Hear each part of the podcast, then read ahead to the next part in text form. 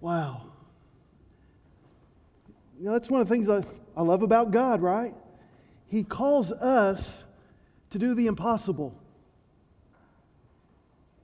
He, he doesn't leave us without the resources to do the impossible, but nevertheless, He calls us to do what is not possible in our own strength. And of course, over these last weeks, we've been talking about forgiveness. And that God not only did the impossible in paying our debt by dying on the cross, He calls us to this same impossible work of learning to forgive others. Do you know George? Where's George? Did I see George? I saw George earlier. I don't know if they stayed for worship or not. Saw George Durham. I'm not just talking about George. There may be another George. Do you know, do you know George? Yeah.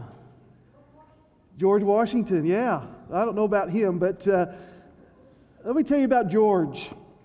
George and his brother grew up going to church together, and they were close. They did everything together. They, they loved being together, and they grew up and they got married, and their families lived close to each other. And they went to church together every Sunday. They did everything together. They'd go out and have Sunday lunch with each other. On Christmas Eve, they'd gather together and worship the Lord and exchange gifts with each other.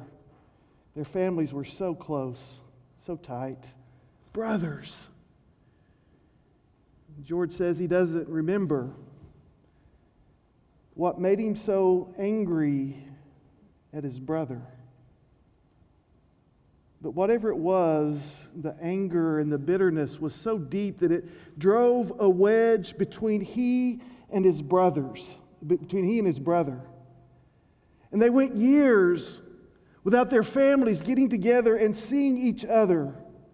George was so angry and bitter, and even one time his brother reached out to him to see if they could begin, excuse me, begin to heal their relationship. And George, not remembering what the issue was, refused his brother's efforts to begin to reconcile.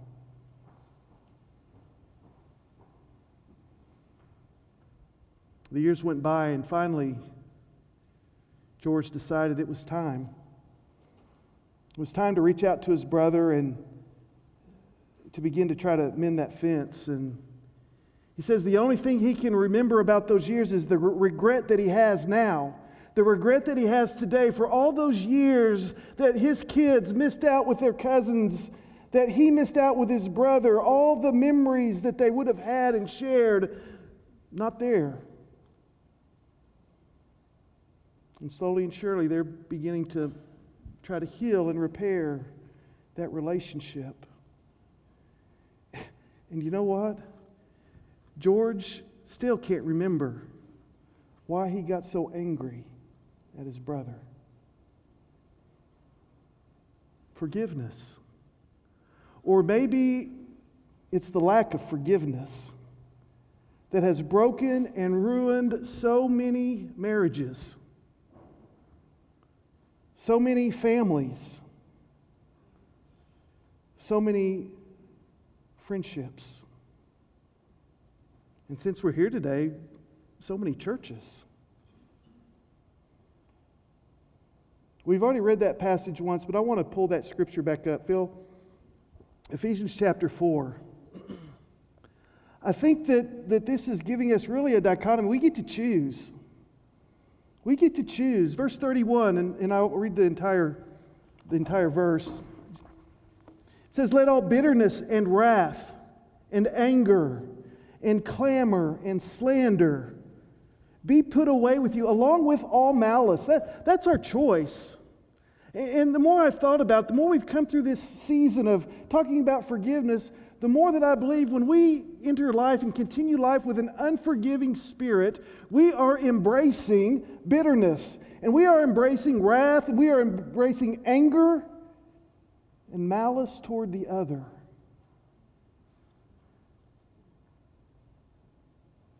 But Paul continues in verse 32 But Be kind to one another, tender hearted, forgiving each other, as God in Christ Jesus has also forgiven you.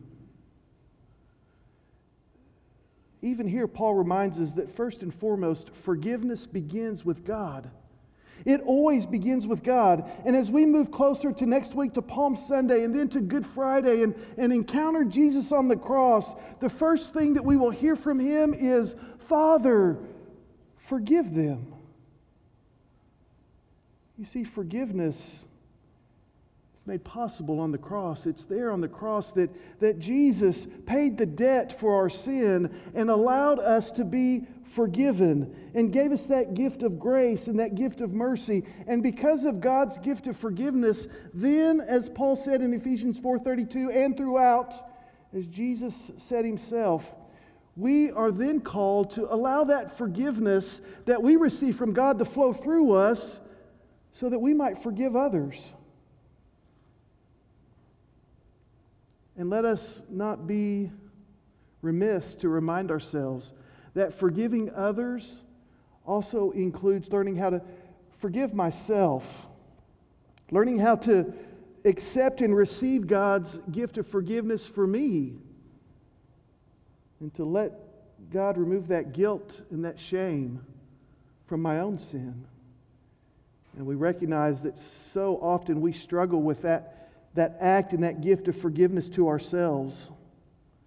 You see, if we cannot learn to forgive ourselves, the question that we must ask is have we really experienced that initial forgiveness from God? And just as Jesus says that we're to love our neighbor as ourselves, I would have to question if we, if we don't know how to forgive ourselves, if we haven't learned to receive that gift of forgiveness for ourselves, have we really learned how to uh, forgive others? Well, certainly, as we talk about forgiveness, there are many questions. But again, forgiveness is essential. Forgiveness is an essential part of the life of the Christ follower. And again, it doesn't come naturally, it's an impossible work. It is, uh, another word we could use, it is a discipline. It's a discipline that must be learned, it must be experienced, and then it must be practiced.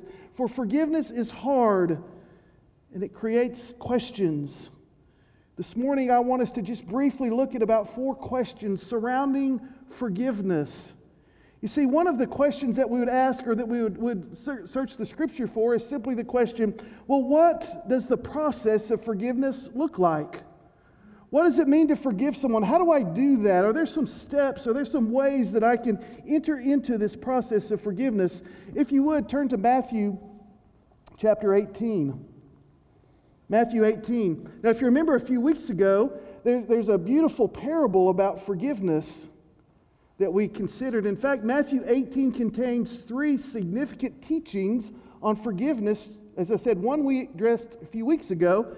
Two of them we'll address today, or the scriptures. The first one is Matthew 18, verse 15. It says, If your brother sins, Go and show him his fault in private. Certainly, if your sister sins, go and show her her fault in private. If they listen to you, you've won your brother, you've won your sister. But if he does not listen to you, take one or two more with you, so that by the mouth of two or three witnesses every fact may be confirmed. If he refuses to listen to them, tell it to the church. And if he refuses to listen even to the church, let him be to you as a Gentile and a tax collector. This is a, a strong teaching on forgiveness, the discipline of forgiveness. And let me just break it down just very briefly this morning into two steps that I think is, are critical that we take. The first step is the step of initiative. If you've been offended, go to that person and share the offense, share how they have hurt you. Don't ever assume that someone knows that they've offended you. I can't tell you how many times that I've heard those stories of someone who, who feels like they've been slighted by someone and they carry that, that burden with them, that anger with them, that bitterness toward that other person, and the other person is clueless. They have no idea that they have offended them. And so we must never assume that someone knows that they've offended us. But rather, as we look at this scripture, we take the initiative. We go to that person and we sit down with them first, I think one on one. If it's a safe situation, we can do that. Do that. One on one, we sit down and we explain how we've been offended, how we've been hurt and sinned against. And if that person responds and, and repents and, and there's forgiveness, then you've saved that relationship. If not, the scripture says go. Gather a couple of others to go with you and to really sit down with them and to help them understand the seriousness of the situation and, and walk through and make sure everyone understands the facts. And again, hopefully, at that effort, that healing and forgiveness can take place.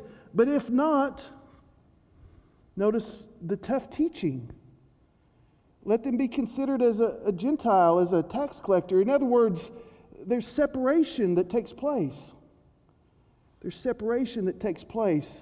When someone who's approached about the, the sinning that they do against you refuses to receive that and take appropriate steps in that. A second step I'd like to say is that in this process, as you take the initiative, I think there's two phrases that need to be, we all need to learn how to say. In fact, we're going to practice them here. The first one is, I'm sorry. Ready? One, two, three. I'm sorry. Oh, wasn't that hard? Just kind of, ugh. ugh. What about, and the other one is, I forgive you. Ready? One, two, three. I forgive you. I'm sorry.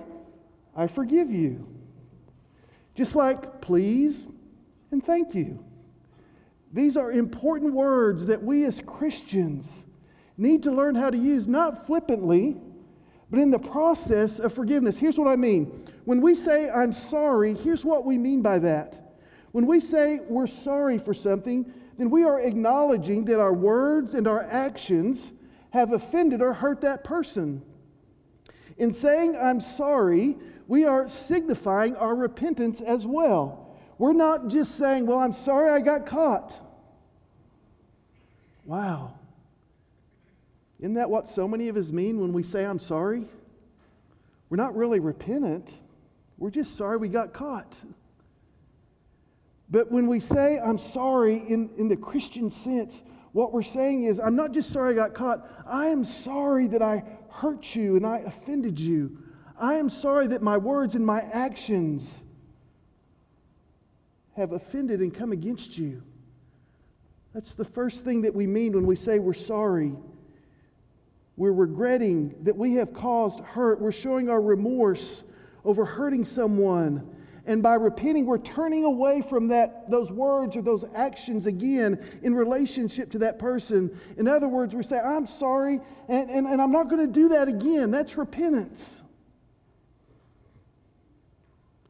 Additionally, to say I'm sorry recognizes that you may need to make amends for your actions. If you have broken something, you need to replace it. If you've stolen something, you need to return it. If you have gossiped about someone, then you need to go about telling the truth and retracing that damage, those words that are so hurtful and biting towards others. So when we say, I'm sorry, we, we mean all of those things. That somehow we've come to grips with the brokenness and hurt and pain that we've caused. That we repent and turn from that. And we'll do our best to make it right. Likewise, to say the word, I forgive you. When someone says, I'm sorry, then we need to be able to say, I forgive you.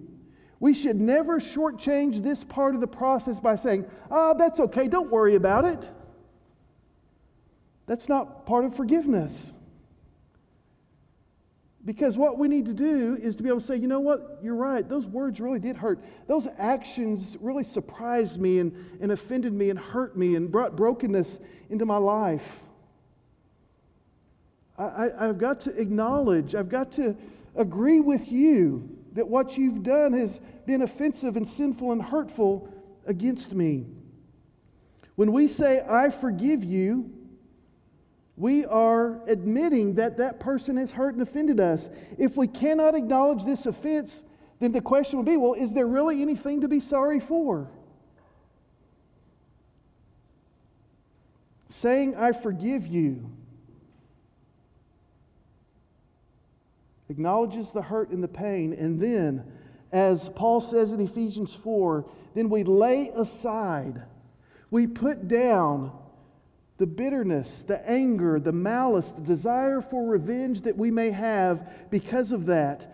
When we say, I forgive you, we lay all that down. When we say, I forgive you, it means that we are willing to receive those expressions from the offender when possible to make amends or to take responsibility for their sin in your life. So let's remember the importance of saying, I'm sorry, and of saying, I forgive you. And having the courage to say, you know, I need to forgive you, but I'm really struggling with this right now.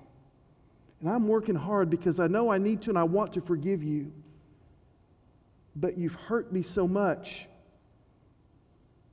that I'm having a hard time with this. Being honest in that process, but coming to that place where we can say, I forgive you. A second question that this passage alludes to is the idea does forgiveness always lead to reconciliation? Again, we recognize that sin separates us. The wages of sin is death. The wages of sin separates us from life. And death comes in all forms. Sin separates us from God, it separates us from ourselves, it separates us from each other. Matthew 18 tells us that if someone is unwilling to acknowledge their sin and their offense against others, that they should be separated. And their separation should continue until they acknowledge their sin and they work through the process of forgiveness. We are not obligated or expected to continue in relationships if they continue to be in which we are sinned against, in which there's no repentance and no remorse. This is called abuse. It's not sanctioned by God. In fact, if we refuse to create separation, we may be becoming an enabler, contributing to the offender's ability to continue in their sinful activity. But certainly, let us always remember that one of the purposes of forgiveness is reconciliation. But reconciliation must never be placed upon us like blinders. Now, Isaiah 43 25 does say this God will not remember your sins anymore. But I've not found where God tells us to forgive and forget this idea of God forgetting our, our sins is a divine characteristic and attribute. Rather, in forgiving, however, we're again to lay down our bitterness. We're to lay down our anger and our malice. We're not to use those past sins as weapons against the other person. And we are to pick up and to move forward with that relationship in kindness, compassion, and forgiveness. 2 Corinthians 5:18 says that we that God has given us through Christ Jesus the ministry of reconciliation. Now, this ministry, first and foremost, refers to reconciliation that takes place between God and between humanity. The reconciliation that takes place on the cross as Christ paid for our sin.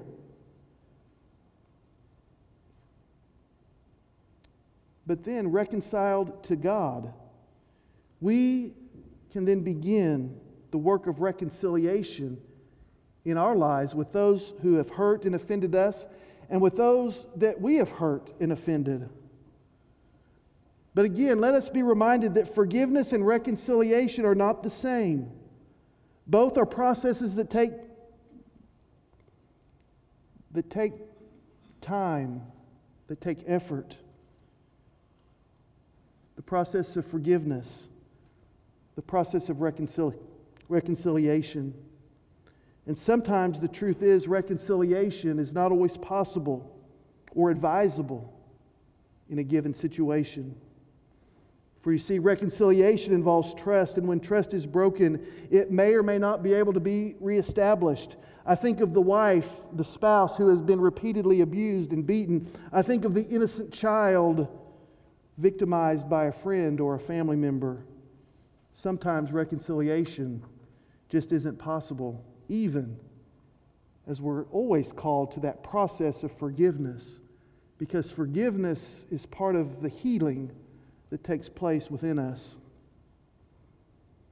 Related to this question of reconciliation is this What happens if someone does not forgive me or someone who's not willing to reconcile with me?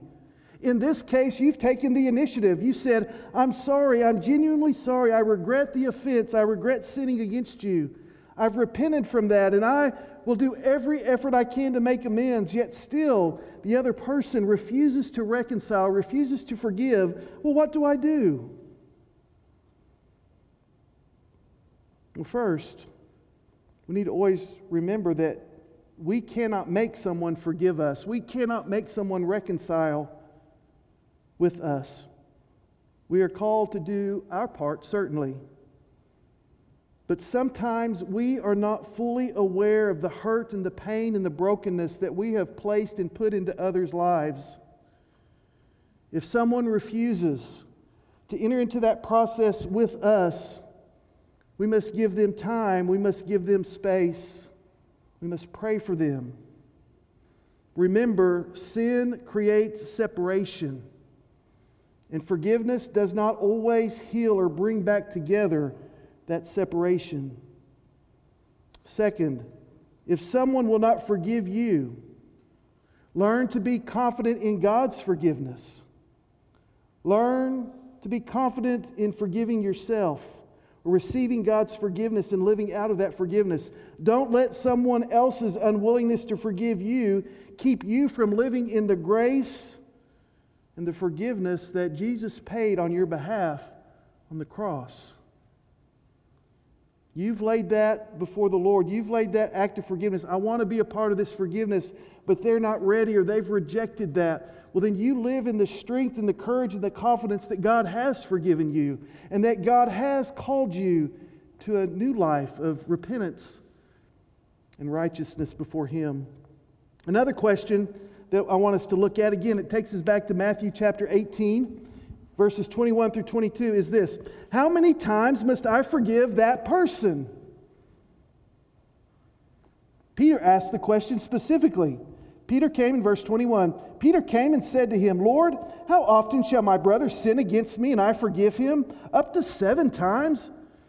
Peter's trying to be pretty generous here. I'm going to forgive him seven times. God, isn't that enough, Jesus? Jesus said, I do not say up to you seven times, but up to 70, 70 times seven. In other words, however much it takes. As Chad reminded us a few weeks ago, the lights up on the stage, these LED lights represent that, that infinite number. How many times do I forgive them? Well, whatever it takes. A number we can't count. It's so great. What a, a powerful visual reminder well, I've forgiven them three times. Well, look at the lights. Wow. How many times we forgive until we've worked through that issue, till we've gone through the process. Jesus addresses this issue with the disciples in Luke chapter 17, verses 3 through 5. He says, Be on guard. If your brother sins, then rebuke him. Just like in Matthew 18, go to your brother, go to your sister, and share with them that they have offended you. And if they repent, then forgive them. And if he sins against you seven times a day and returns to you seven times, saying, I repent, there's that word again, I repent. Genuine sorrow, genuine regret, genuinely saying, I'm not going to do that again. Even if they come seven times a day to do that, saying, I repent, then forgive him. And then I love what the. what the apostles say when Jesus shares this teaching. You continue reading in verse 5. The apostles said to the Lord, Increase our faith. Jesus, this is crazy. This is too hard. This is impossible. Increase our faith. Forgiveness is a faith issue. Again, this teaching is hard. So, Lord, increase our faith. I believe these teachings have at least two meanings. First of all, we are to forgive the person who habitually sins against us as long as they are repentant, repentant each time they return and ask for forgiveness. Now, follow me here because forgiveness, repentance, Reconciliation and transformation are a process. And let's step back and look at it from the, the, the, divine relationship that we share with God. You see, I'm so thankful that God hasn't set a limit on the number of times He will forgive me for the same offense. Well, Wade, you've done that one now for 25 times now. You've done that one now for 2,500 times. It's, we're getting close to the limit. But no, each time that I sin before the Lord and I, I repent of that and I am contrite in heart. And God, I, it breaks my heart that I do that and that I sin against you that way and I turn from that.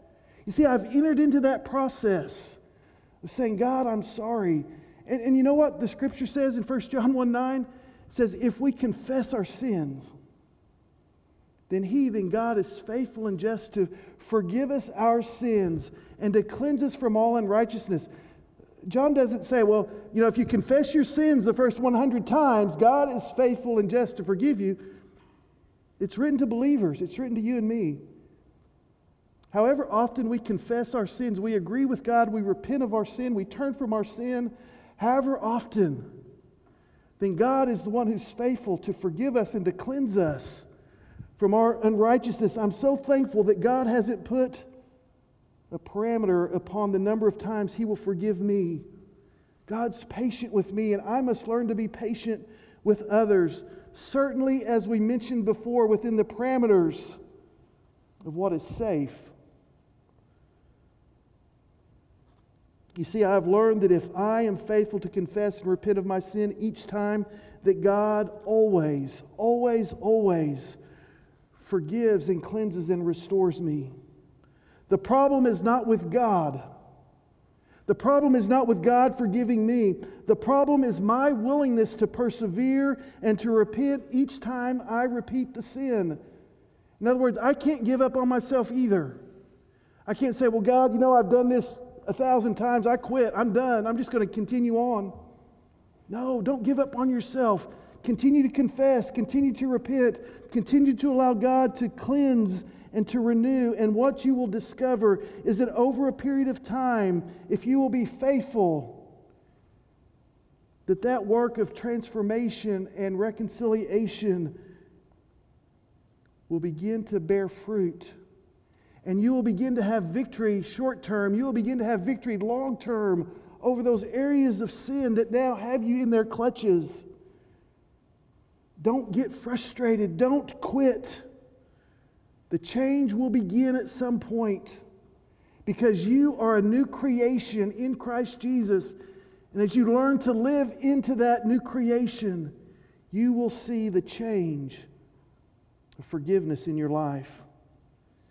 And because God does not give up on me, then I must not give up on you, and we must not give up on each other. So when there's genuine repentance and genuine remorse, and people come to us and confess, I'm so sorry I've sinned against you, then we must enter into that process of forgiveness. And I believe that if we're faithful to that, that together we can help each other overcome and have victory in the areas that we struggle with. But again, we must persevere, we must endure with each other as long as it takes, and live in grace and mercy and humility with each other. Now, a second understanding of this scripture that I want us to be aware of is the idea that this teaching of forgiving someone over and over again, I think, even if the offense just occurs one time, or if the offense has taken place years and years ago. I think of the drunk driver who killed a family member or friend. I think of the rape victim. I think of the person who bullied you or destroyed your reputation in high school. I think of the adulterer who broke up your marriage and your family. The offense is long gone, but the consequences and the memories and the pain are ever present. And we must commit to the process of forgiveness, even if it means forgiving that person each and every day. You see, the wounds of sin penetrate deeply into our minds, into our soul into our body. Healing takes time, and scars always remain. But we must trust God. We must lean on God. We must believe that even He can redeem the sin and the hurt and the brokenness of the past. Romans 8:28 puts it this way: God causes all things to work together for good to those who love God, to those who are called according to his purpose.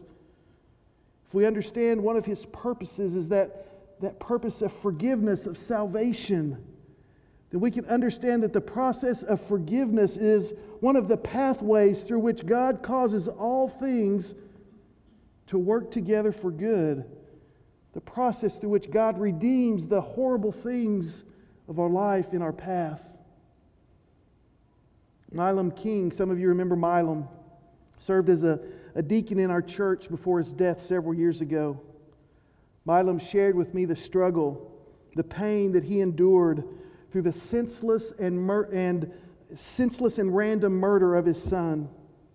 Milam gave me a copy of the letter that he wrote to his son's murderer who was in prison. It reveals Milam's commitment and also his struggle to forgive each and every day. I'll share a portion of this letter. Abraham, I'm so glad that you've accepted Christ and become a Christian.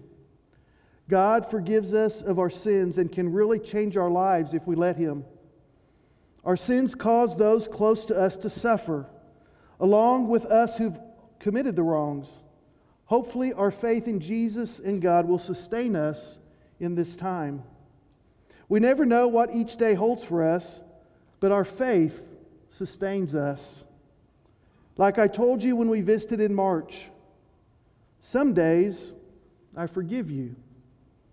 And some days I can't. But God's forgiveness is really what counts. I pray that Milam's story will inspire you to forgive, even if it means learning to forgive the same offense day after day after day, allowing God to redeem that work and that tragedy and that sin in your life over a period of time.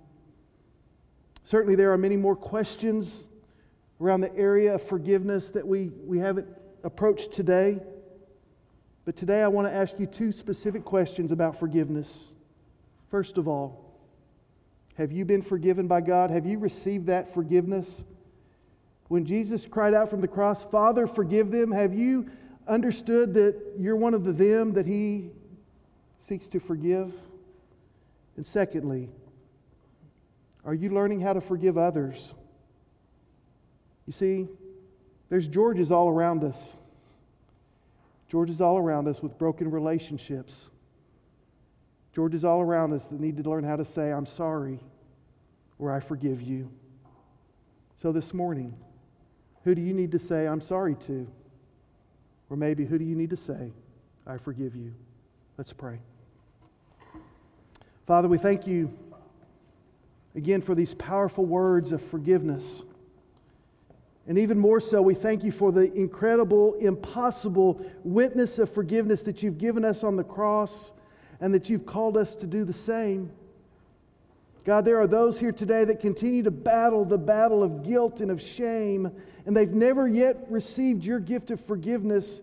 And today I pray that this would be the day that they surrender that battle to you, that they receive your grace and your mercy and your forgiveness.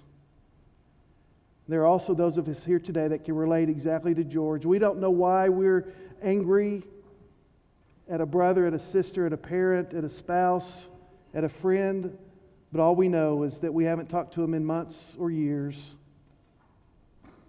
and that there is great hurt and bitterness. Father, teach us how to take the initiative, how to go Teach us how to say, I'm sorry. Teach us how to say, I forgive you. We pray this in your name. Amen. As we stand and sing in just a moment, the altar's open for those to come to sit here on these front rows, to kneel at the altar, just to pray and to seek God in this area of forgiveness. It's an area that we all struggle with. Be honest with yourself. Be honest with yourself and experience the gift of forgiveness today. Let's stand and sing.